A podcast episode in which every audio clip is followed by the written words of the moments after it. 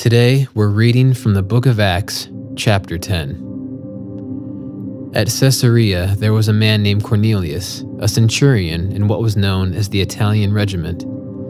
He and all his family were devout and God fearing. He gave generously to those in need and prayed to God regularly. One day, at about three in the afternoon, he had a vision. He distinctly saw an angel of God who came to him and said, Cornelius. Cornelius stared at him in fear. What is it, Lord? he asked. The angel answered, Your prayers and gifts to the poor have come up as a memorial offering before God. Now send men to Joppa to bring back a man named Simon who is called Peter. He is staying with Simon the tanner, whose house is by the sea. When the angel who spoke to him had gone, Cornelius called two of his servants and a devout soldier who was one of his attendants. He told him everything that had happened and sent them to Joppa. About noon the following day, as they were on their journey and approaching the city, Peter went up on the roof to pray. He became hungry and wanted something to eat, and while the meal was being prepared, he fell into a trance.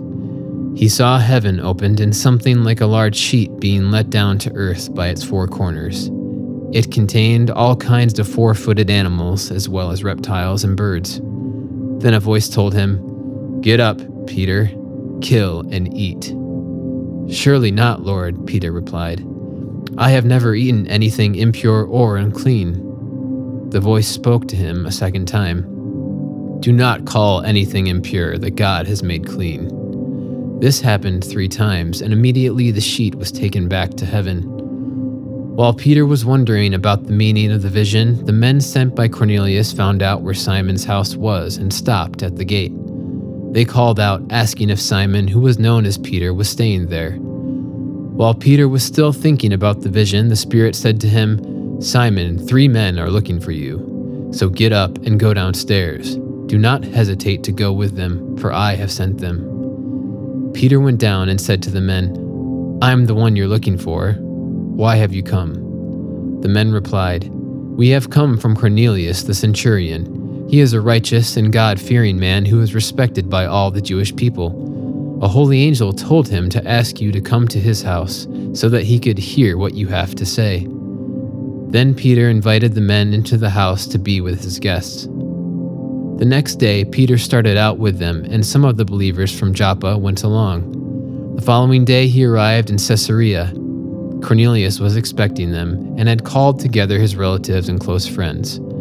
As Peter entered the house, Cornelius met him and fell at his feet in reverence. But Peter made him get up.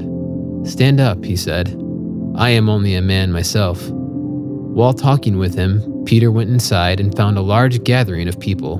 He said to them, You are all well aware that it is against our law for a Jew to associate with or visit a Gentile. But God has shown me that I should not call anyone impure or unclean so when I was sent for, I came without raising any objection. May I ask why you sent for me? Cornelius answered, Three days ago, I was in my house praying at this hour, at three in the afternoon. Suddenly, a man in shining clothes stood before me and said, Cornelius, God has heard your prayer and remembered your gifts to the poor. Send to Joppa for Simon, who is called Peter. He is a guest in the home of Simon the tanner, who lives by the sea.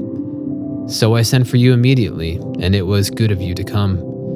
Now we are all here in the presence of God to listen to everything the Lord has commanded you to tell us. Then Peter began to speak.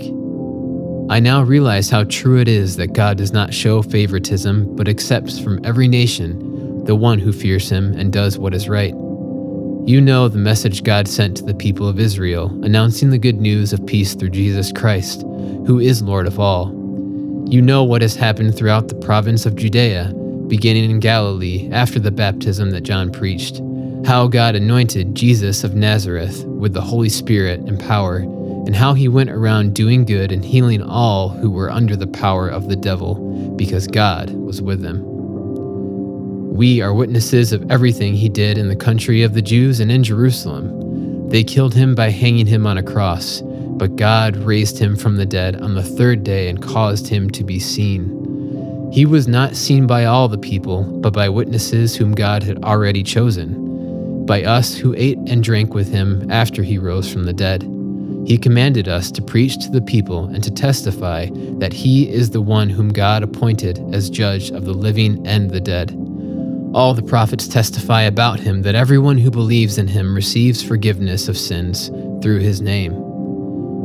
While Peter was still speaking these words, the Holy Spirit came on all who heard the message.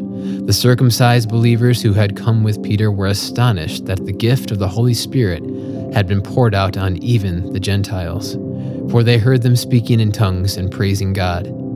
Then Peter said, Surely no one can stand in the way of their being baptized with water. They have received the Holy Spirit just as we have.